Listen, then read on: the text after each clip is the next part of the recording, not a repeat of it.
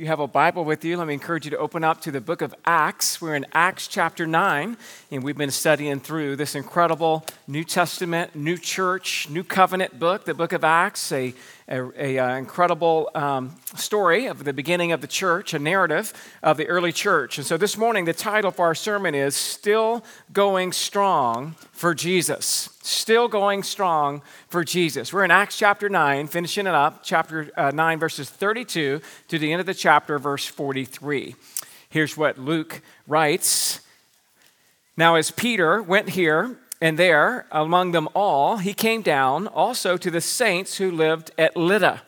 There he found a man named Aeneas, bedridden for eight years, who was paralyzed. And Peter said to him, Aeneas, Jesus Christ heals you. Rise and make your bed. And immediately he rose.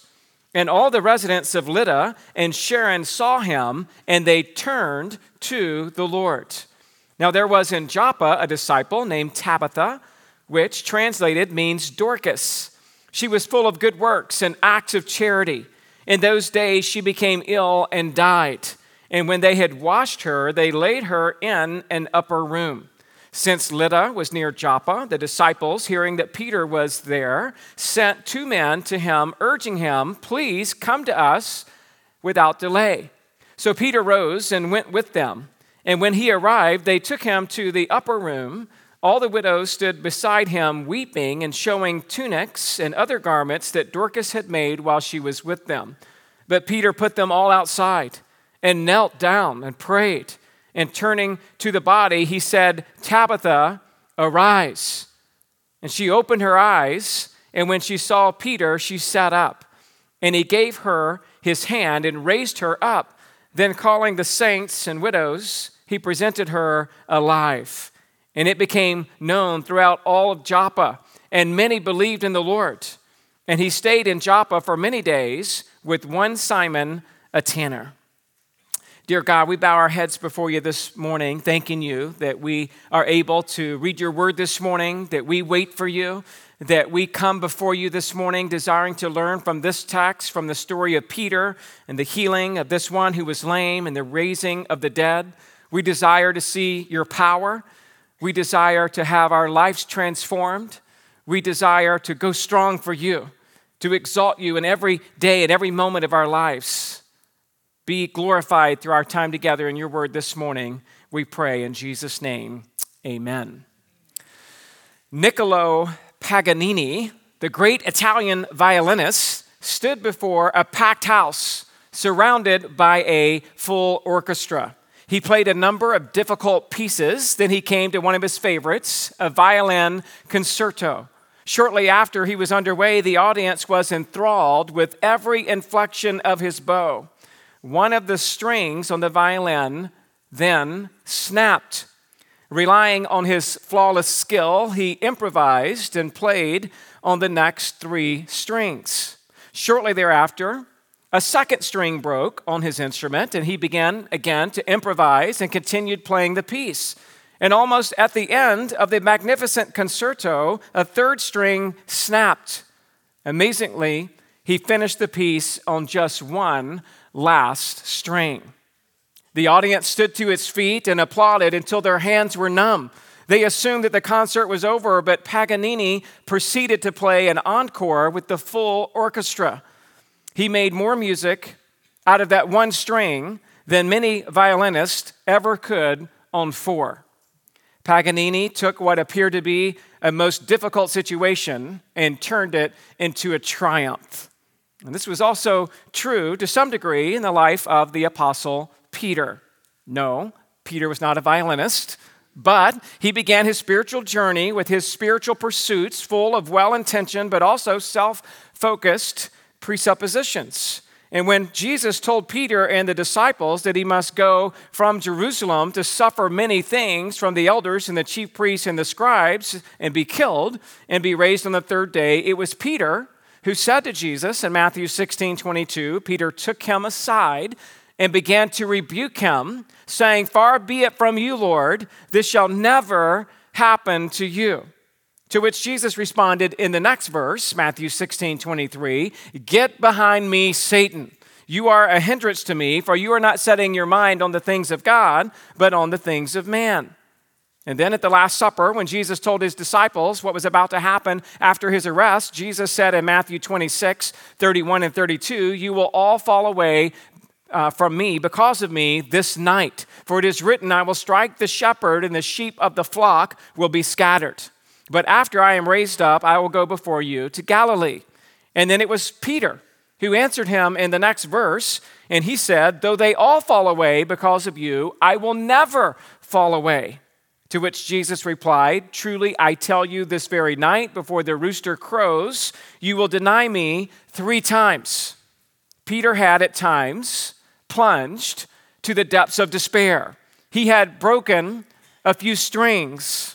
He had been rebuked by Jesus. He had denied three times that Christ, that he even knew the Christ. And he was also nowhere to be found at the crucifixion.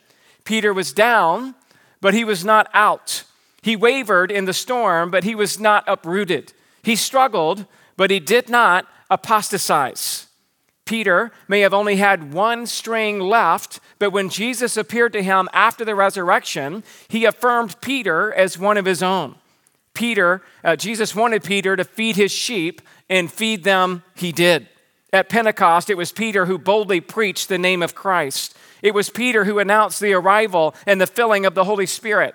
It was Peter who healed the beggar by the gate called Beautiful there in Jerusalem. It was Peter who said, Whether it is right in the sight of God to listen to you rather than to God, you must judge, for we cannot speak but of what we have seen and heard. It was Peter who said, There is salvation in no one else, for there is no other name given under heaven by which men could be saved.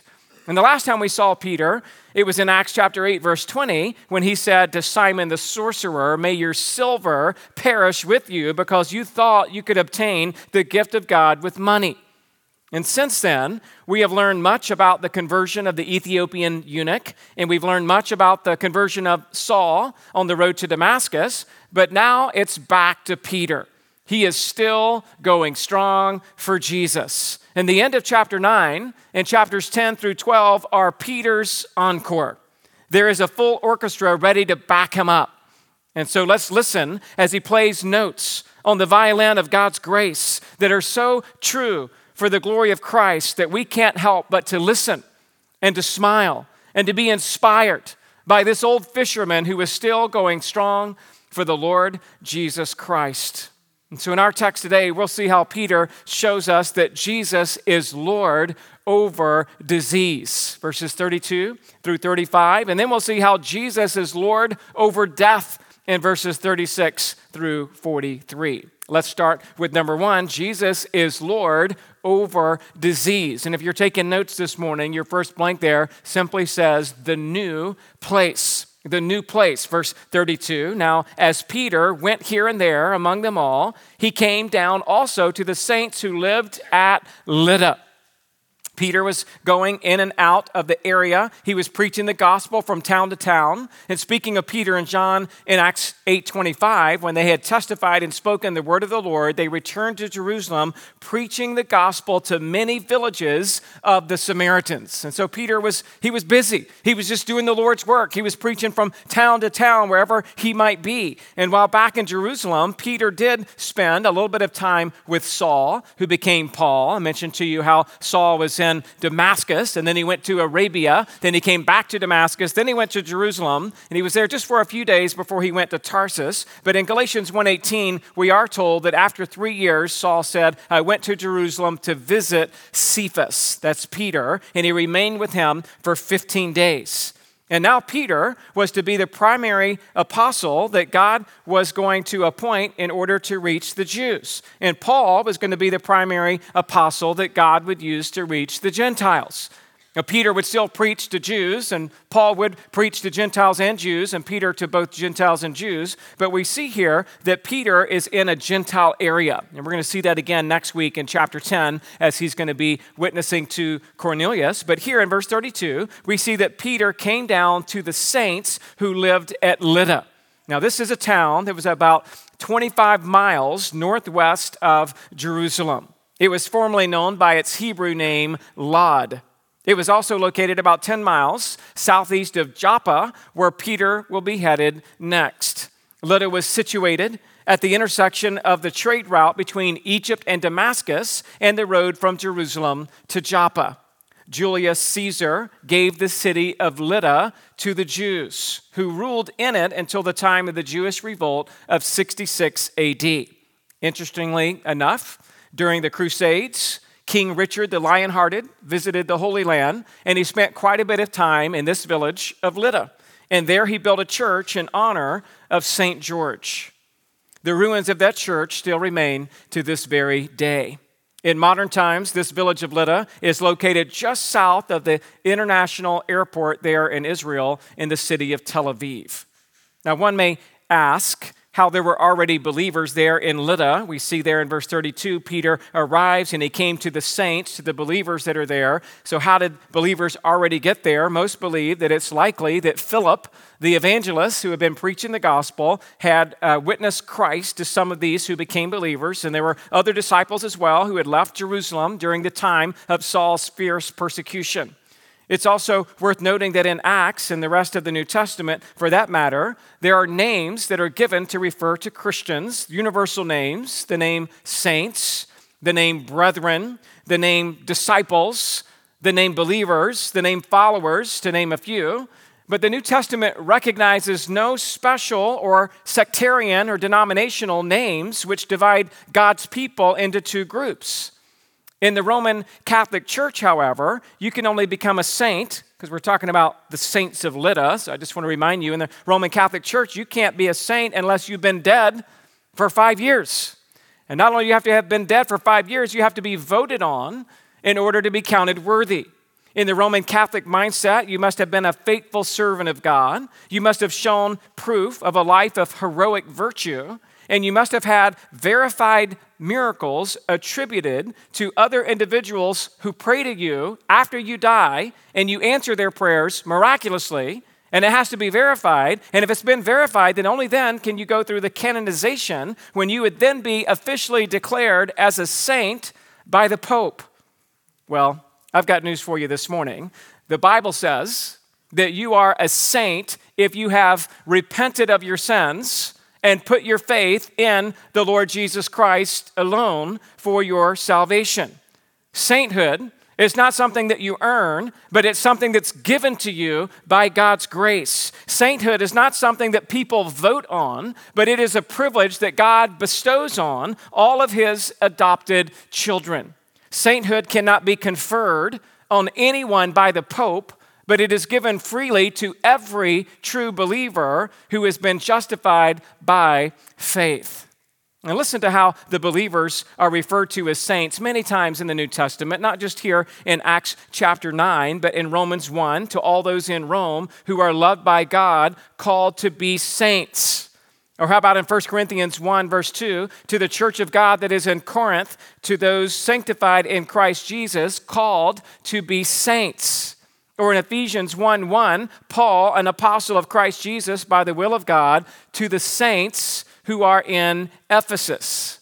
I believe you get the idea that all throughout the Bible, Christians of various areas are being addressed here as saints. And that's what we need to understand. I've talked to you a couple weeks ago about should your identity be more of I'm a great sinner or should your identity be more of I'm a great saint? And if you take that approach of I'm a great sinner, be careful because if you're in Christ this morning, you're referred, referred to more in the New Testament as a saint than as a sinner. And you need to be reminded of that this morning because you are chosen by God and you've been set apart and you've been called to a holy life that would represent Him in all areas of your life. And you can only do that by repenting, by being regenerated, by being born again, that God makes you a saint, and that's what he's referring to the believers in Lydda there. He's referring to them clearly as saints. Well, now that we've learned just a little bit about Lydda and the saints who live there, let's look at our second blank that says the needy person. The needy person, verse 33, there he found a man named Aeneas, bedridden for eight years, who was paralyzed. Now, this man had been bedridden and paralyzed for eight years. Maybe he had a stroke. Maybe he had something like polio. and Maybe there was a freak accident. We don't know what happened to this man, but it is something that the medical community of that time was not able to cure. And no doubt this was a very sad situation as the ancient world has no way of giving equal access in public areas like the ADA requirements do today. And can you imagine eight years of being confined to your bed? No walking, no wheelchairs no adequate transportation. All of his muscles had atrophied. He probably struggled with various bed sores. Who knows how he could handle the daily task of things like eating and bathing and going to the bathroom? I mean, this man had likely been a great burden to those that he lived with, not to mention the financial strain. But this man's physical need is about to be met. What an opportunity for God to show His mercy, His power, and His love for the downcast and the downtrodden. And so here we see the needy person, Aeneas, in verse 33. Verse 40, 34, your next blank says, the necessary power. The necessary power. And Peter said to him, Aeneas, Jesus Christ heals you. Rise and make your bed. And immediately he rose. And so Peter speaks directly to the paralyzed man and he says, Aeneas, Jesus Christ heals you. Rise and make your bed. I love the fact that Peter called this man by name. That would have been a privilege. That would have been an honor to have Peter, the lead apostle, know his name. Aeneas' name may not have been used all that often since he was out of the flow of the typical social life. But Peter said, Aeneas. In other words, Peter's like, I've heard about you. I knew who you are. I know about your need, and I want to address you directly this morning in such an intimate, personal, and loving way. He says, Aeneas, Jesus Christ heals you. Notice Peter did not say, I heal you. Or if you make a large donation to my ministry, I'll pray that you be healed. Or let me pray to one of the saints on your behalf that they would do a miracle.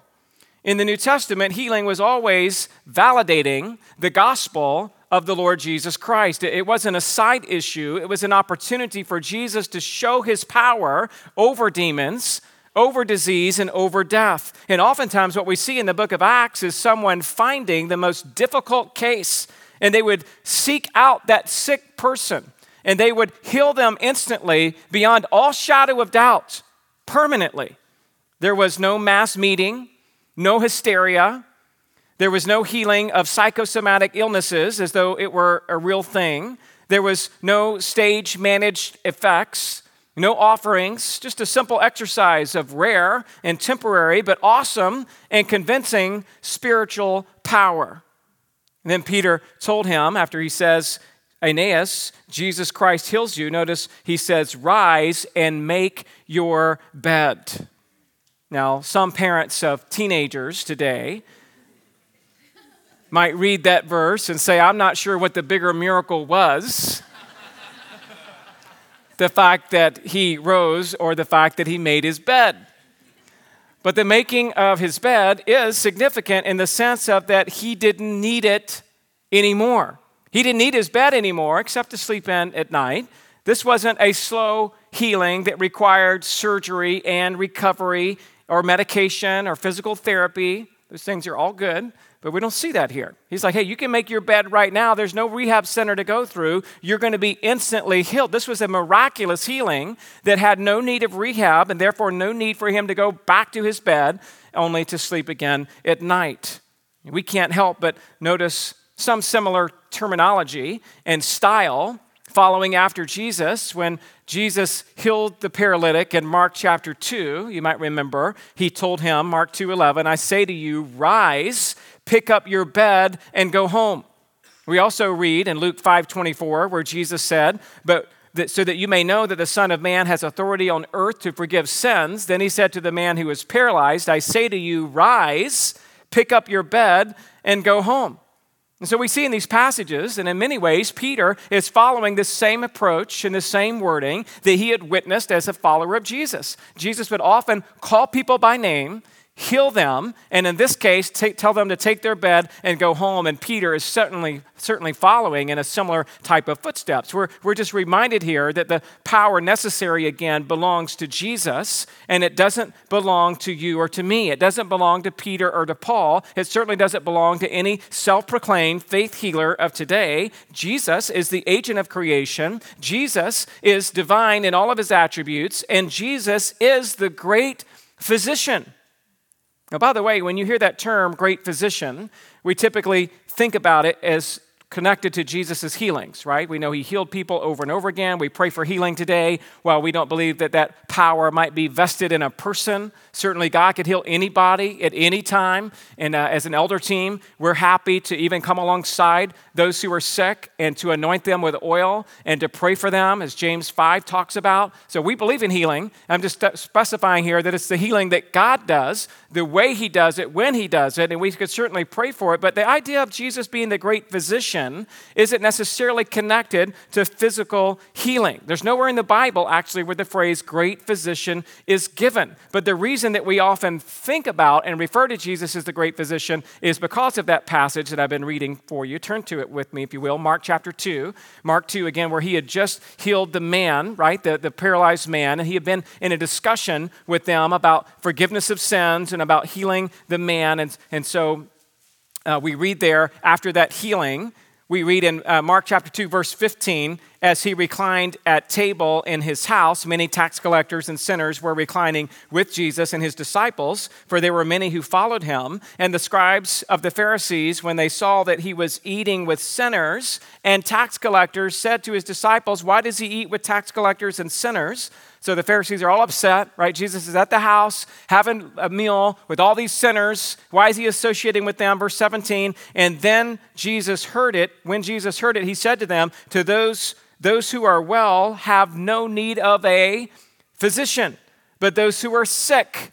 I came not to call the righteous, but sinners. Now, again, in the context of Mark 2, Jesus did just heal the paralytic, and he had asked the question which is easier to say to the paralytic, Your sins are forgiven, or to say, Rise, take up your bed, and walk? And we understand here that power is necessary to say, Rise and walk, but even more power is necessary for Jesus to be able to say, Your sins are forgiven. And what Jesus is trying to do in Mark 2 is say, What's more important? To heal a person's body or to forgive their soul of their sin. And as he's having lunch after that healing with the tax collectors and they're all upset about it, that's when Jesus says, Look, I didn't come to those who are righteous, I came to those who are sick. And he is the physician, right? The righteous, he's referring to the Pharisees, those who are righteous. They think they don't need Christ, they don't need forgiveness, they don't need the atonement because they're trying to justify themselves according to keeping the law. So those who are righteous have no need of a physician but those who are sick. Those who are sick would be you and me. Those who recognize I'm a great sinner, but when I'm saved, I become a great saint. And he's saying there the great physician could potentially be referring even more to, again, the fact that Christ heals our soul more so than the fact that he heals our bodies. Just a side note there to think about. Let's now move on to verse 35, where it says the noted purpose. The noted purpose Again, we see this here in verse 35. And all the residents of Lydda and Sharon saw him, and they turned to the Lord. Again, the main purpose of Peter praying for Jesus to heal Aeneas was not just so that he could receive his physical healing, but so that his soul would be saved. Because when Aeneas rose and certainly began to walk, it would have been an astonishing miracle for all those in Lydda to see. And then Peter would have no doubt capitalized on that and he would have preached the gospel. That's what he had been doing before he got there, while he was there, and after this miracle. And we understand that the residents there were impacted by this because when the residents of Lydda and Sharon saw him, they turned to the Lord. And so we understand that being the residents of Lydda, which we've already talked about, and also of Sharon. Sharon was a fertile plain that was located about uh, right there adjacent to Lydda, that was about 10 miles wide and 50 miles long. Uh, Lydda was located on the southeastern edge of that plain. Sharon is mentioned a few times in a few important places. One time is in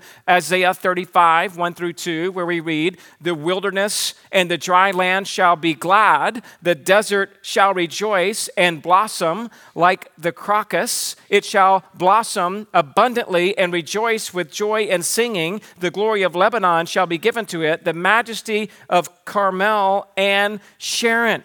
They shall see the glory of the Lord, the majesty of our God. Now, I believe that Isaiah 35, that talks about, again, just the beauty of this land of Israel being revived, where there'll be blossoming in the desert, there'll be beauty in the midst of difficulty. I believe that this is describing Sharon's agricultural fertility to be seen and recognized by ransomed Israel during the millennial kingdom, and to acknowledge that this is all a gift from God. And when we read about Lydda and Sharon witnessing Christ's power in healing in this paralyzed man, I think it would be a connection to and a precursor of even greater things to come when Christ comes back to rescue his people and allow them to live in the land. Not only that, but Sharon is also mentioned in the Song of Solomon. The Song of Solomon, Solomon chapter 2, uh, the Song of Solomon chapter 2, verse 1, where the Shulamite woman says, I am a rose of Sharon, a lily of the valleys. So, again, when you hear these words in the New Testament, you should think, where else have I seen that? What else might that be pointing to? Why does Luke go to the effort to say, hey, not only the residents of Lydda, but also the residents of Sharon? Because Sharon brings a beautiful picture of the sovereignty of God, the blessings of God, and the, the blessings of his people. And in Song of Solomon, uh, chapter 2, verse 1, this is the Shulamite woman as the lovely one, as the desire of Solomon. Solomon beholds her beauty and her uniqueness as being a delightful gift from the Lord. And so, the real thing that we're seeing here in verse 35 is as the healing happened, the residents of Lydda were impacted, the residents of Sharon were impacted. That's a richness again to Sharon being mentioned. And then it says at the end of verse 35, they turned to the Lord. That's the part we can't miss, right? They turned to the Lord. Again, it wasn't just a miracle it was a miracle that pointed to the gospel. And as the gospel was preached and proclaimed, many people turned to Christ. They turn to the Lord. The word turn there means a change in direction, it means to have a change in belief or a change in course or conduct. And what we're talking about here, of course, is the doctrine of repentance after witnessing the miracle and hearing the gospel, which Peter would have preached at that same time, these people became true believers. And to be a true believer, there must be God's sovereign work of regeneration. And to be a true believer, there must be God's work of repentance in the heart of his people. And to have new life, there must be a heart of faith. That turning in your life is what happens every time a person comes to saving faith. They turn. It's not just positionally something they say. It is positional, but it's not just word, uh, uh, uh, you know, word affirmations. What I'm saying, there's a change in them where their life becomes different. In fact, we see that same emphasis of turning in Acts 11, verse 21. Acts 11, 21 says, "And the hand of the Lord was with them, and a great number who believed turned to the Lord."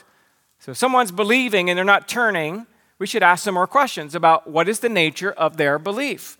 But if they're believing, they should start to have works that demonstrate saving faith. Back to James faith without works can't save you. If you just have faith, but you're not turning from and turning to, again in 2 Corinthians 3:16, and when one turns to the Lord, the veil is removed. So have, have you turned from your sin and turned to Christ? Have you turned from your way of life to follow Jesus? Is he truly the great physician of your soul? Because this is the whole point again of the healing of Aeneas is not only would he have quality of life as being raised up from his bed, but that he would have new life in his heart to walk with the Lord. And as an example, those that were around him also turned to Christ. So in verses 32 through 35, we've seen that Jesus is Lord over disease. Now we're going to look at verses 36 through 43 and look how Jesus is Lord over death. He's Lord over death. Your next blank says the deeds of Dorcas. The deeds of Dorcas. Now there was in Joppa a disciple named Tabitha, which translated means Dorcas. She was full of good works and acts of charity. So Joppa was about 10 miles north of Lydda, and there lived a disciple named Tabitha. That would have been her Aramaic name of pronunciation, but in Greek it's translated as Dorcas. Uh, I'll never forget when I was in college, I served in a kitchen at a winter camp for a few days. And I was in the kitchen getting uh, pots and pans ready to cook the evening meal. There was a few people uh, serving in the kitchen, and there was this husband and wife. And as they were together as a team working, he kept calling her Dorcas. And I was sitting in there and I was just kind of like, what did he say? And he's like, hey, Dorcas, where are the hot dog buns? And then it would be like, hey, Dorcas, where's the ketchup? And then he was like, hey, Dorcas. And I, I actually didn't know that that name was in the Bible. So I thought, what is this guy doing? We are sitting here trying to serve the people of God.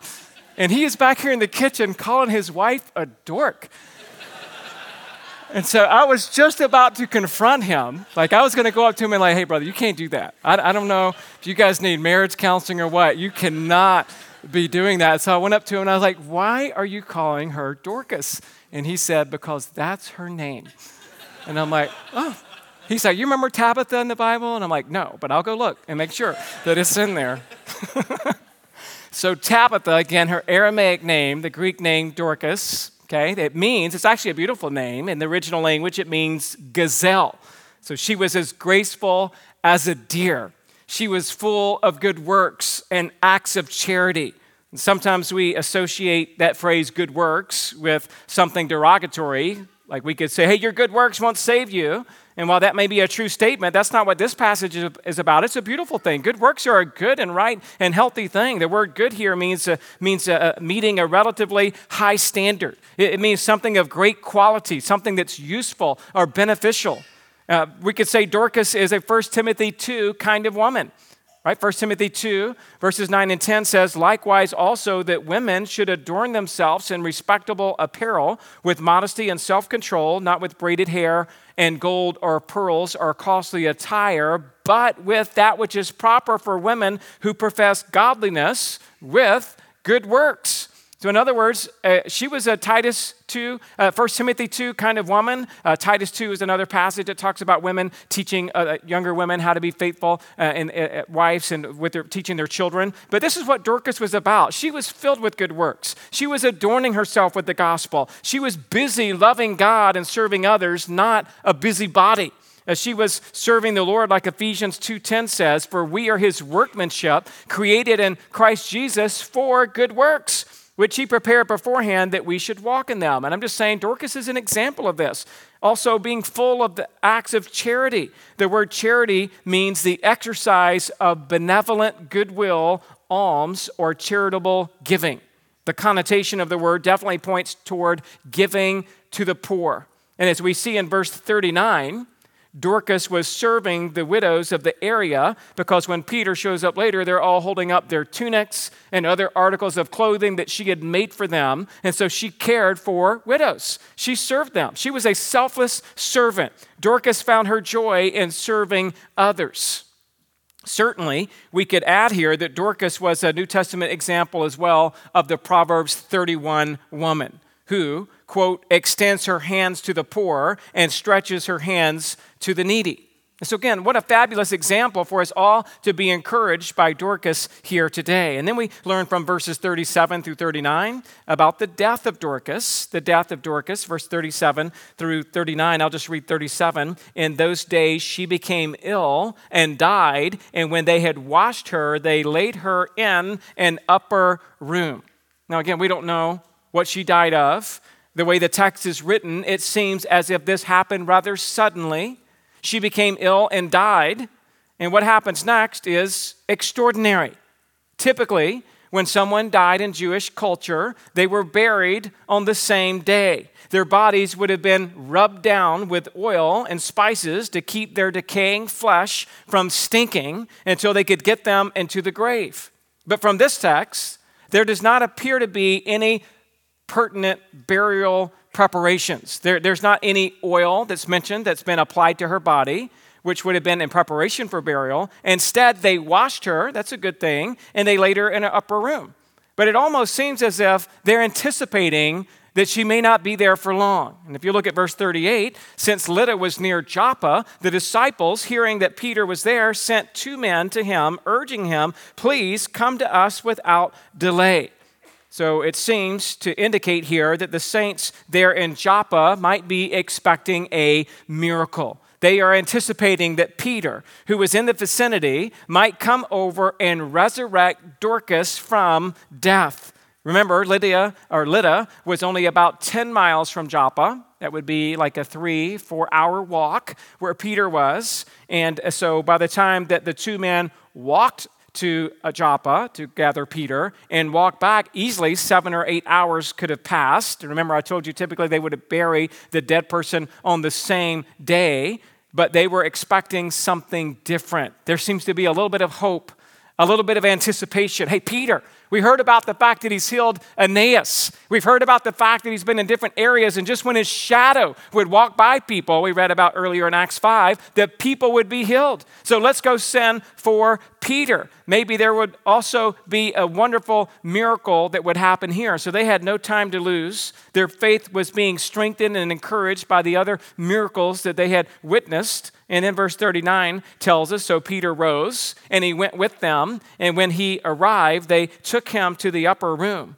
All the widows stood beside him, weeping and showing their tunics and other garments that Dorcas made while she was with them. So we see Peter here, certainly a man in demand. He was also a man on a mission. He rose from Lydda and went to Joppa. And when he got there, all the widows were weeping. It was customary to have people weeping at your funeral, mourning out loud for those who had passed away. These women were also showing Peter, as I mentioned, the tunics and other garments that Dorcas had made for them. They were recipients of the kind acts and the charity of Dorcas. She, she could knit, she could sew. Dorcas could probably crochet, whatever that means. she was a nice lady. She loved these ladies, and so they have all their clothes, and they've been touched by her generosity. It's almost as if they were saying, How could someone so nice and so kind and so giving and so others focused, how could she die? How could that be the end? Surely there is something you could do for her. If anyone deserved the miracle of resurrection, they would think it would certainly be Dorcas. I mean, the world could use a few more people with a good heart who are full of good works and acts of charity. It is the church's responsibility, by the way, to take care of widows. The early church took this so seriously that that's why we read in Acts chapter 6 that they appointed six deacons in order to serve the widows of their appropriate portions. They wanted to make sure, hey, we got to take care of these widows. We want to help take care of the needy. And the deacons were involved to fulfill that ministry formally, but so was Dorcas which is just a reminder you don't have to have a position at the church or an office as an elder or a deacon to do something great for God.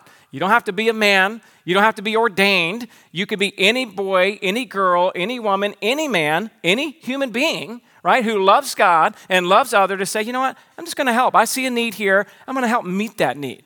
I don't have to have to have some type of formal ministry. I just want to be a blessing to others. That's the sense that we get of the heart of Dorcas here. You just have to have a heart to bless others. And this was the heart of Dorcas. We read also in 1 Timothy 5 1 through 3, it says, Do not rebuke an older man, but encourage him as you would a father, younger men as brothers. And then it says, Older women as mothers, younger women as sisters, in all purity, honor widows who are truly widows. So, again, another passage just reminds us we're to honor those who have needs. And in this culture, a widow would have great need. She wouldn't have a husband to provide for her, likely had no life insurance. Maybe it would be very difficult to find gainful employment. And so she would be potentially very downtrodden. And, and that culture it would have been extremely difficult. And so Dorcas must have been a huge blessing she must have been a great encouragement to these widows. Certainly, we're reminded of this again in James 1:27 that religion that is pure and undefiled before God the Father is this to visit orphans and widows in their affliction and to keep oneself unstained from the world. Let me just ask you here at this point of our text, how do you feel like we're doing as that as a church?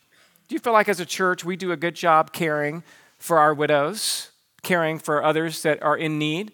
Do you feel like as an individual that you do a good job saying, you know what, I heard about this situation. I want to see if I can't meet that need?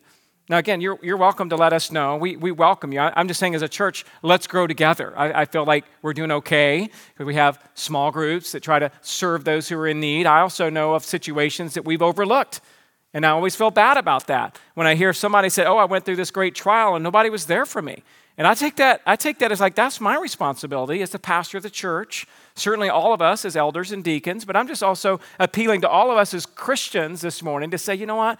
Let's look up to Dorcas. What a great example. Can we do a better job loving and caring for those around us? And so that's just a, an area for personal growth. I think that we can excel still more. Would you, would you join me in that? We could excel still more in just loving those. And that's what Dorcas did. And then we see here the next uh, blank says the deliverance of Dorcas, the deliverance of Dorcas, verses 40 through 41. But Peter put them all outside and knelt down and prayed, and turning to the body, he said, Tabitha, arise. And she opened her eyes, and when she saw Peter, she sat up. And he gave her his hand and raised her up. Then, calling the saints and widows, he presented her alive. Again, what, a beautiful miracle for a beautiful servant of the Lord. And just as Peter followed in the footsteps of Jesus in the way that he healed Aeneas when he said, Rise and make your bed, he follows Jesus in a similar way in raising Dorcas from the dead. In fact, turn with me to Mark chapter 5. You remember how Jesus raised Jairus' daughter? Mark chapter 5, verse 35 through 43, or through 42 says this While he was still speaking, there came from the ruler's house, that would be Jairus' house, one of the Jewish rulers, someone who said, Your daughter is dead. Why trouble the teacher any further? But overhearing what they said, Jesus said to the ruler of the synagogue, Do not fear, only believe. And he allowed no one to follow him except Peter so Peter was there, remember, watching Jesus, what he did in that situation, except Peter and James and John, the brother of James. And they came to the house of the ruler of the synagogue, and Jesus saw a commotion, people weeping and wailing loudly. And when he had entered, he said to them, Why are you making a commotion and weeping? The child is not dead, but sleeping.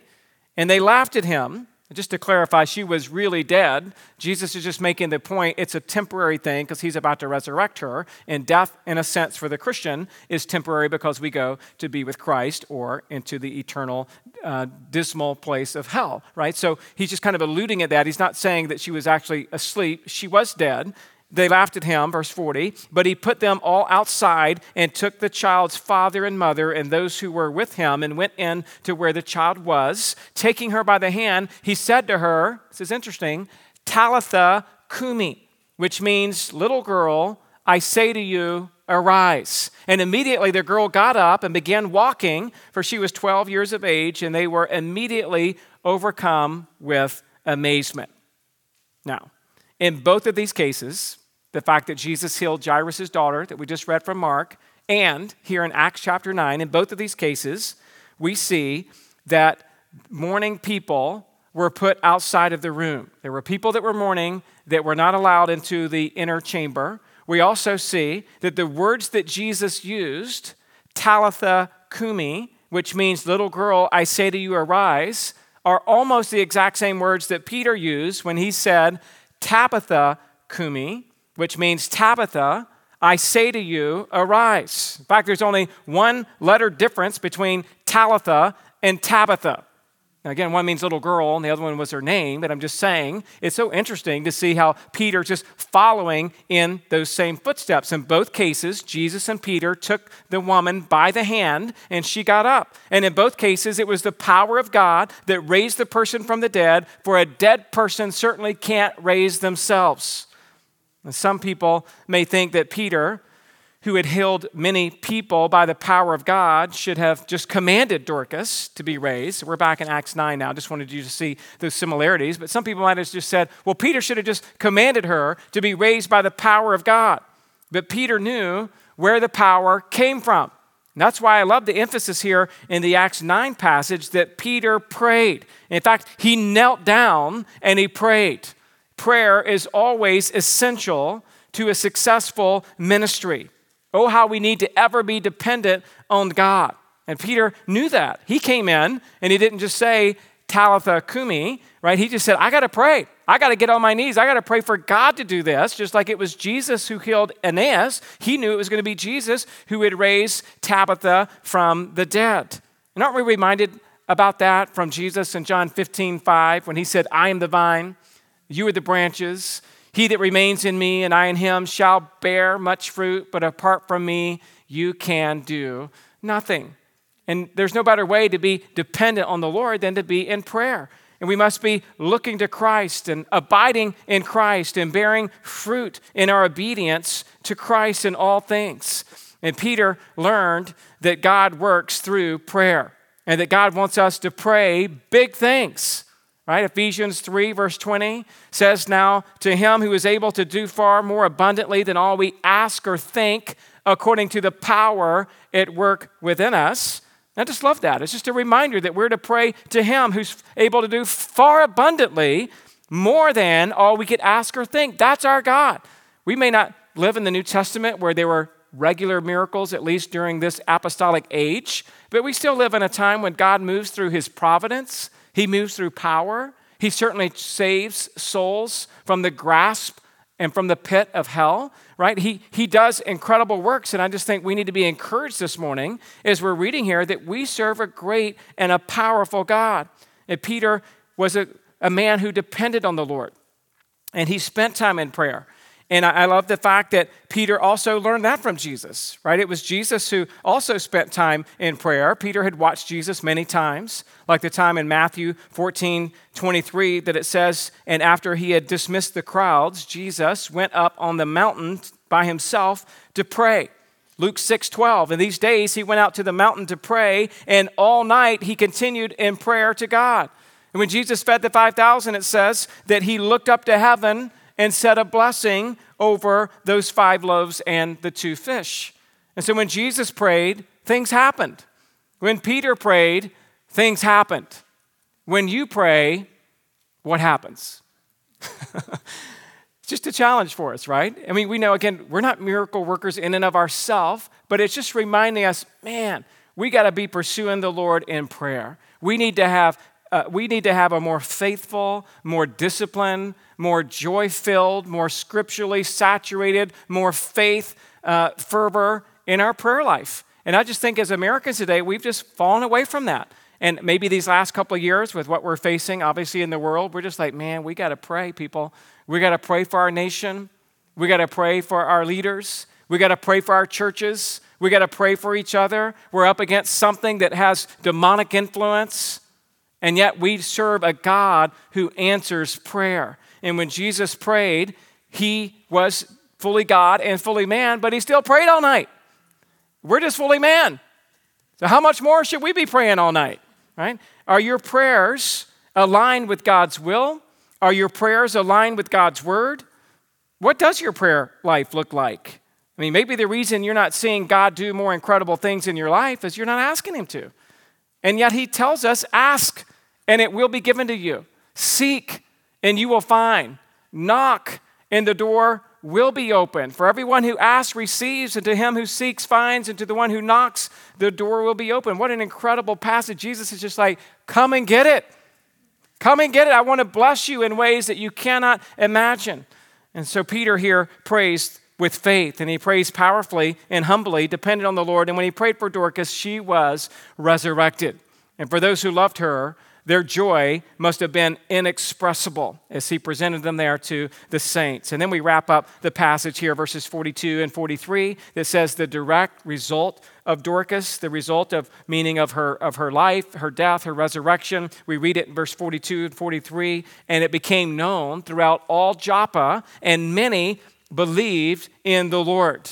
And so we see here again, God had even greater purpose than bringing Dorcas back to life. Yes, I think God loved Dorcas and, and, and valued her life and ministry and chose to give her more days. So that's beautiful. But God also used this miracle to draw many to himself. Many believed in the Lord after they heard about the story of what happened to Dorcas. And God, again, he uses miracles as confirming signs that the gospel is true. And God also uses miracles to authenticate his messengers and their message of eternal life being found in Christ. And this miracle, like so many of the previous ones, led many people to believe in the Lord. And we read that over and over again. Listen to what happened at Pentecost when the Holy Spirit came with power and awe came upon every soul, and many wonders and signs were being done through the apostles. And then it says, they were praising God, having favor for all the people, and the Lord added to their number day by day those who were being saved. So, so many times, first a miracle, then the preaching of the gospel, then people start turning to Christ. Listen to what happened after Peter and John healed the lame beggar in Acts 4, verse 4. But many of them who had heard the word believed, and the number of them came to about 5,000. Acts chapter 5, verse 12. Now, many signs and wonders were regularly done among the people by the hands of the apostles, and they were all gathered together in Solomon's portico. And then it says two verses later, and more than ever, believers were added to the Lord, multitudes of both men and women. Or how about Acts chapter 8, verse 6? And the crowds with one accord paid attention to what was being said by Philip, and when they heard him and saw the things that he did. So, again, miracles in and of themselves don't save a person, but miracles do point to the miracle worker. And the ultimate miracle worker is the Lord Jesus. And we shouldn't be spending all of our time seeking signs, we should be seeking the Savior. We shouldn't be focused on our circumstances, but we should be focused on the changer of those circumstances. We shouldn't be limiting our hope to the desire for things to get better, we should be putting our hope in Christ who does all things well. It's just a reminder our focus can't be on God heal me. That's okay to pray that. Well, I already told you, we'll pray it with you. But the focus has to be on God change me, God secure me, God encourage me, God give me joy to serve you in the pain and in the heartache and that's what we see as the ultimate purpose of the miracle, anyway, is that lives would be changed as people turn to Him. Now, we do read in verse 43 a bridge verse between what's happening here in Joppa and what's going to happen in the next chapter as we read a little bit more about Cornelius. In verse 43, it says, And he stayed in Joppa for many days with one Simon, a tanner. Again, it's a bridge verse. We'll see Peter's ministry continue as he heads from Joppa to Caesarea to preach the gospel to Cornelius. Verse 43 also already hints at the changes that are taking place from the old covenant to the new covenant. Our passage today shows the excellent preparation given to Peter for his ensuing experience that he's going to have with Cornelius. There were two outstanding miracles which confirmed Peter's ministry. God was truly with him in a special way. And Peter was also ministering in an area that was partly Gentile. And Peter, living in the home of Simon the tanner, was significant because tanners were considered to be ceremonially unclean because they were in constant contact with the skins of dead animals. So, again, we'll talk more about that next week. But this morning, my question is Are you certain that Jesus Christ is Lord over disease? Who's in here and you would say this morning, I believe that Jesus is Lord over disease? Go ahead, put your hands up. I believe he's Lord over disease. You feeling a little charismatic? You like that? All right. All right, you're here this morning. Who believes that Jesus is Lord over death? You're here and you're like, man, I know he's Lord over death. Okay, all right, that's good. Then you're learning what you need to learn this morning. He's Lord over disease, He's Lord over death. The question is Is He Lord over your life? Is He the Lord over your life this morning? Are you here this morning and you are a follower of the Lord Jesus Christ? You have turned from your sin, you've seen the miracle of the resurrection from the scripture, and you've realized, I need Christ. I cannot do it on my own. I have been making a mess of my life, and my life is hard. And I am facing so many consequences for the bad choices I've made. I'm just here this morning to extend to you the grace of God through Jesus Christ. And to let you know that when we sing our last song, we'll have a couple of people available by that back door. We'd love to talk to you about it. And we'd love to say if you believe that Jesus is Lord over disease and He's Lord over death, would you be willing to surrender to Him this morning and, and that He would be the Lord of your life? And that requires turning, like we, what we've read about. It, it requires turning from who you are a great sinner into becoming a great saint. That's the work that God does. And He's still doing that work today. And it's far greater and far more important than being healed or even being resurrected physically, is being changed on the inside out. And if Jesus is the Lord of your life this morning, then let me just ask you are you still going strong for Jesus? You know, there's times of your life where you're in the limelight, and there's times in the life nobody's looking. And for Peter, at least as far as Acts is concerned, he hasn't been anywhere to be found for a couple of chapters. Paul's stealing the show. And yet we come back to Peter and he's still on fire. He's just preaching the gospel. God's using him to bring about miracle work uh, in, in his ministry and he's pointing them all back to Jesus. And when, when, when, if Jesus is the Lord of your life this morning, the question again is are you still going strong for Jesus? And when life has you down to that last string on the violin, what song are you playing? Let's close in prayer. Father, thank you for this morning. Thank you for the reminder of these truths that we've read about Peter going strong for Jesus, faithful to use his life as a testimony for the gospel of the Lord Jesus Christ. Just thank you for how he reached out to Ananias and brought healing into his life through the power of Jesus. Thank you for the resurrection of Dorcas that could just encourage all of us that we would be the same kind of workers full of grace and full of acts of charity that we would be Christians who would turn. We would just turn as we read these passages this morning. There would just be areas in our life that we would say, you know what? I need to turn from that. And I need to turn back to Christ. I need to turn back to the power of the Holy Spirit that dwells in me. And I need to just repent this morning. And I just need to seek Christ's face this morning. And I need to acknowledge that I need His help and His grace this morning. God, I pray if there would be someone here who would even not even be a true believer Maybe there would be someone here today that would say, you know what, today's the day I need to make it right with the Lord. I need to turn from my sin. I need to turn to the God of grace. I need to know this Jesus personally, deep in my heart and soul. I, I repent of my sin, and I believe in Jesus' perfect life and in his substitutionary death and in his resurrection. And I believe that Jesus is Lord over death, he's Lord over disease. I, I want Jesus to be the Lord of my life.